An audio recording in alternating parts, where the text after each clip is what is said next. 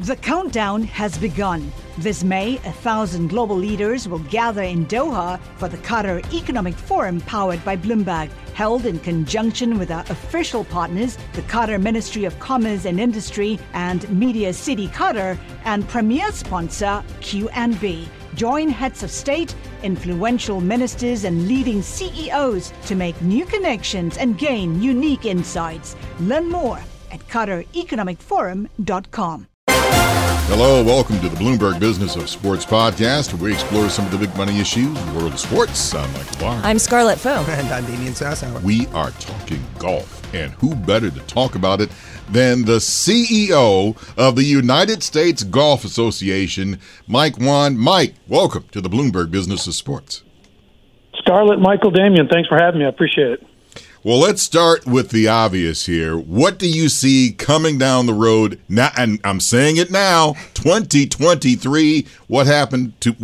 My hair turned gray. Everything just, I'm old. What happened here? But now it's 2023. What do you see down the road for golf?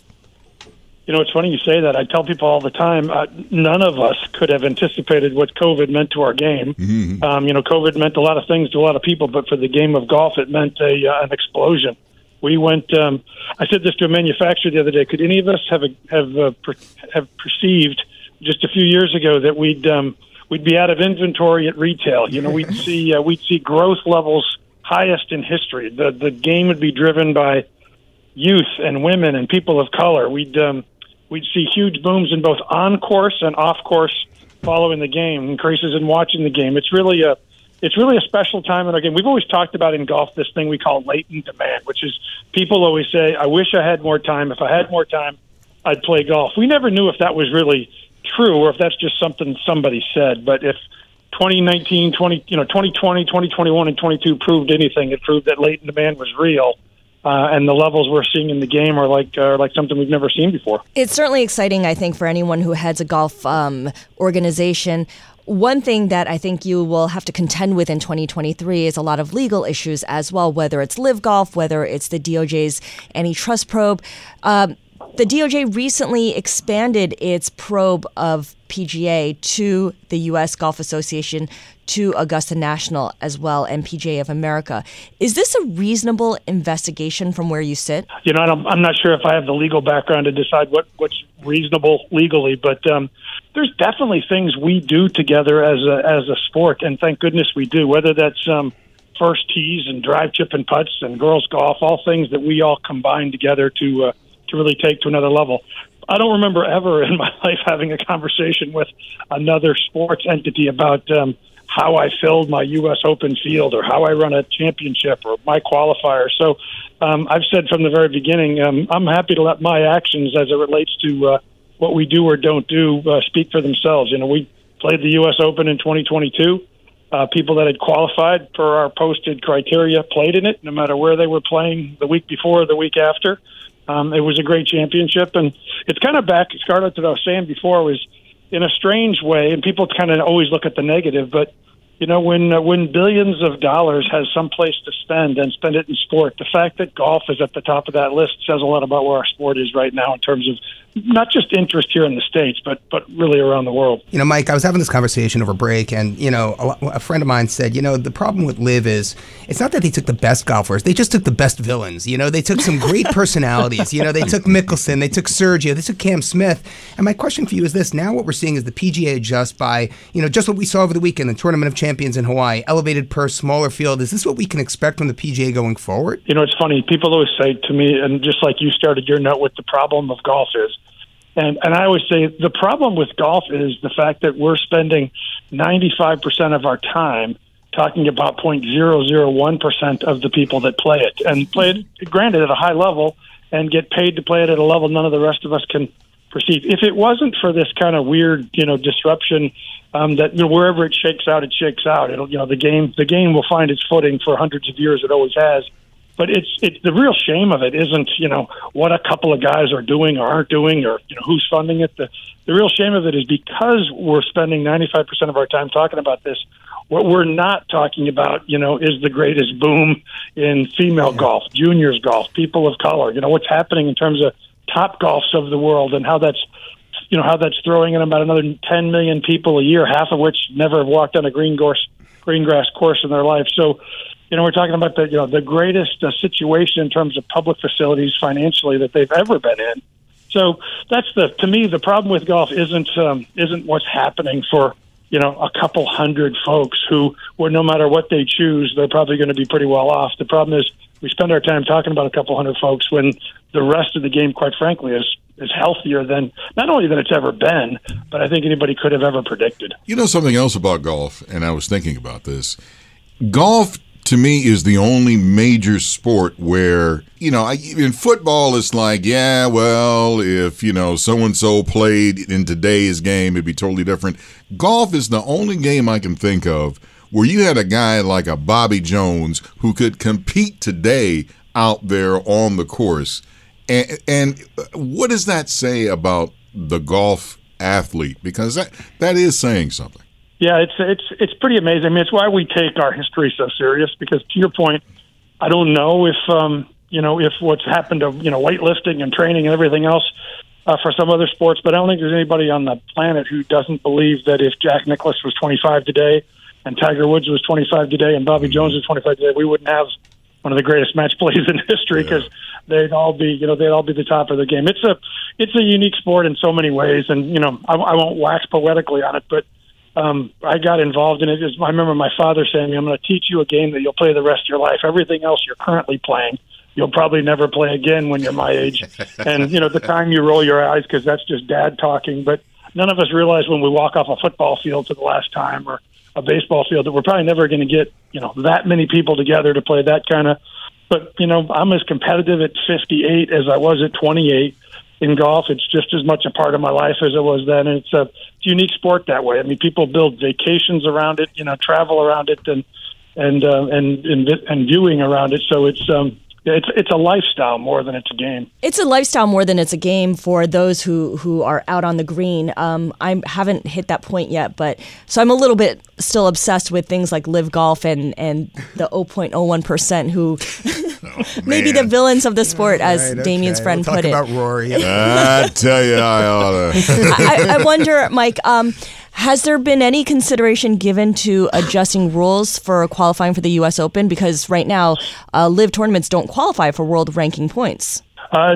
We'll do our qualifications for 2023 probably soon here now into 23. But, Scarlett, if you don't follow it that close, what I'd tell you is in 2022, we didn't make any adjustments to how people qualified for the U.S. Open. Mm-hmm. And in that case, LIV players or players that were at the time currently playing on the LIV Tour that had qualified for the U.S. Open, played in the U.S. Open.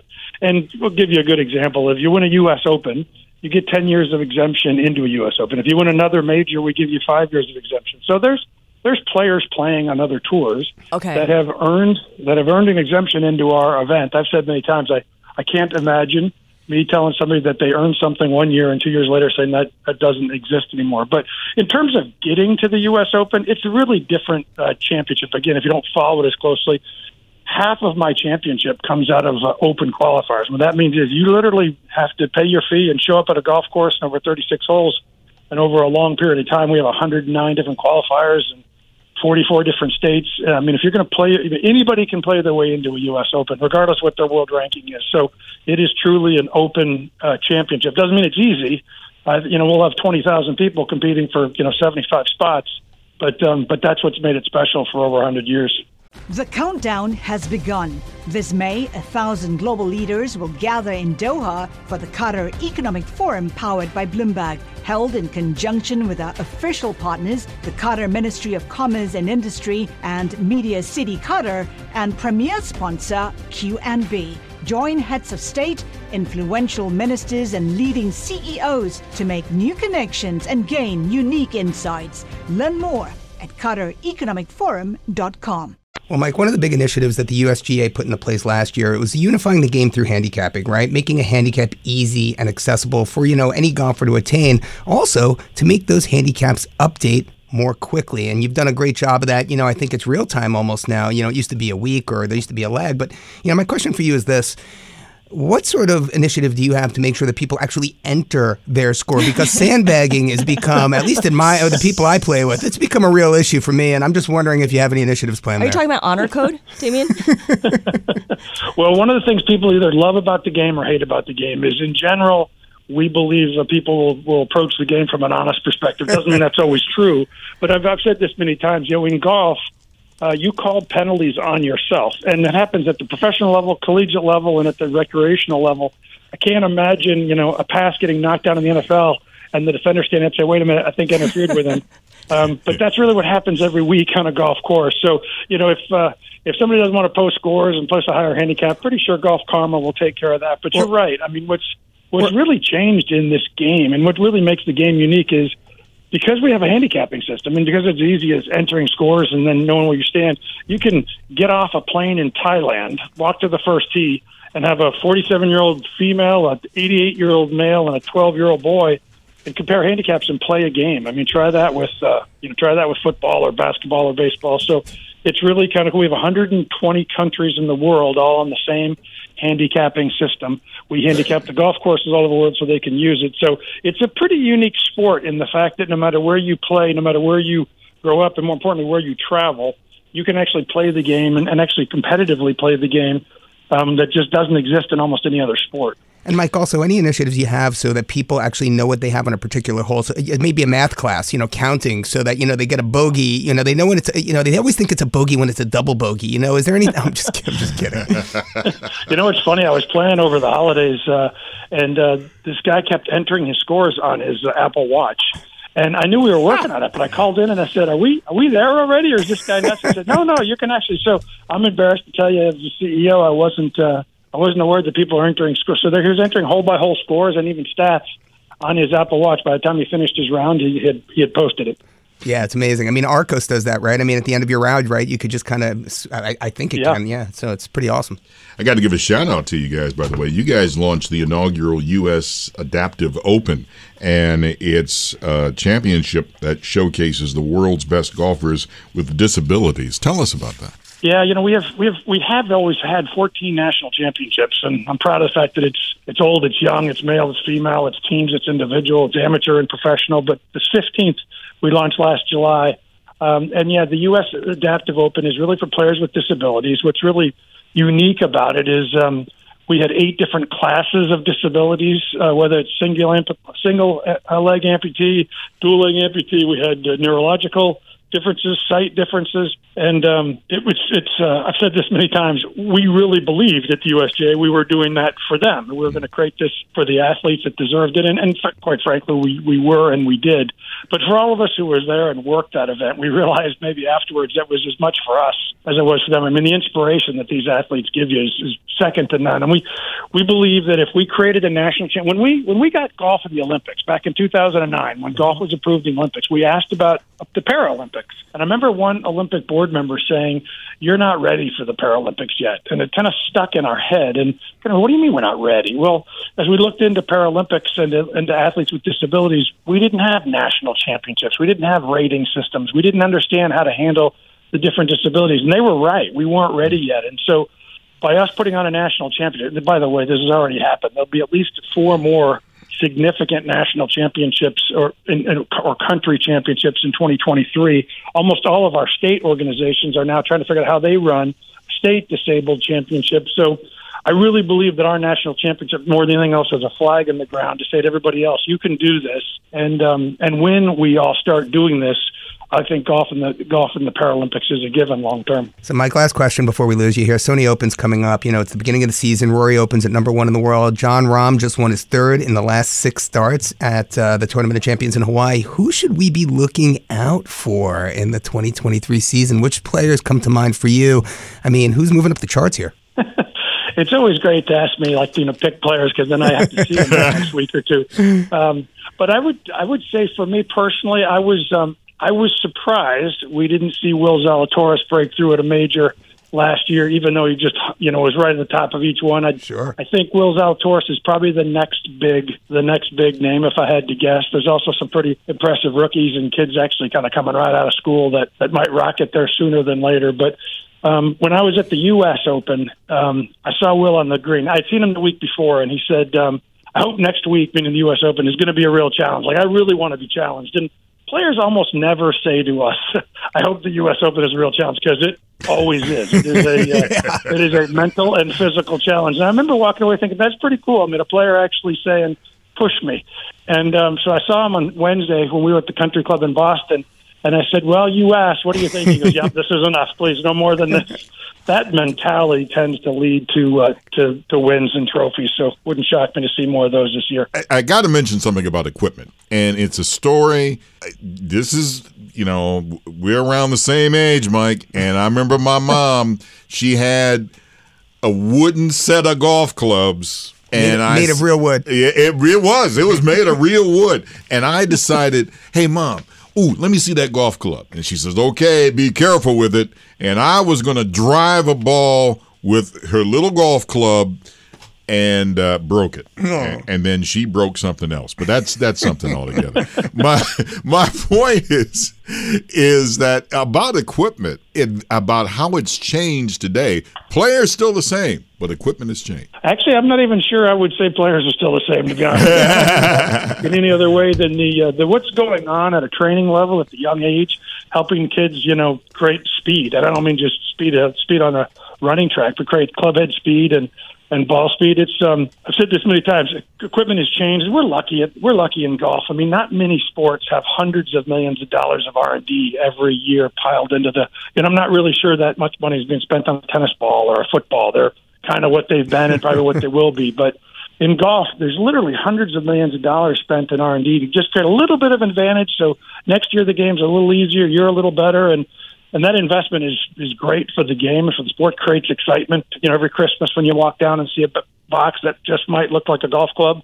So it's that's good. But I would say that the athletes have changed too. You know, I mean the stretching, nutrition, you know, I mean, if you walked into a tour van, you know, this week at the Sony and watch what was going on pre-round and compare that to what was going on 30 years ago pre-round, I think you'd be amazed at the difference. It's a John Daly advertisement right there. You're so wrong. No name man. For you.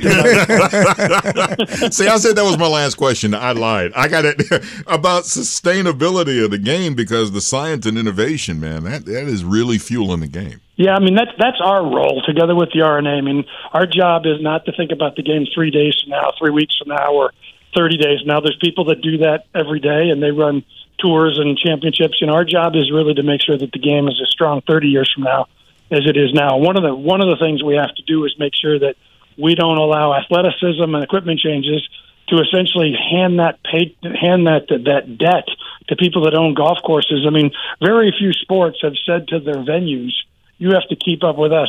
Build bigger, you know, baseball stadiums. Build bigger football stadiums. I mean, they might have more fans, but essentially it's still 100 yards.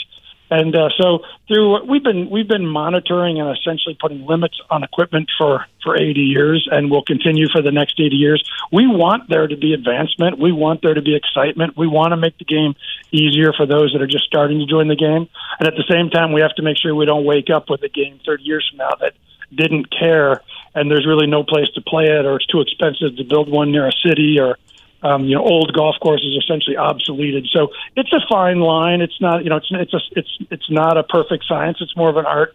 But I'm sure if you talk to a manufacturer, they'd say those darn USGA people drive me crazy. and if you talk to some golf courses, they'd probably say those darn USGA people aren't putting enough restriction in. There's never a perfect medium, but that's our job, is to make sure 30 years from now what we're talking about today, all this excitement has translated into even more people loving the game.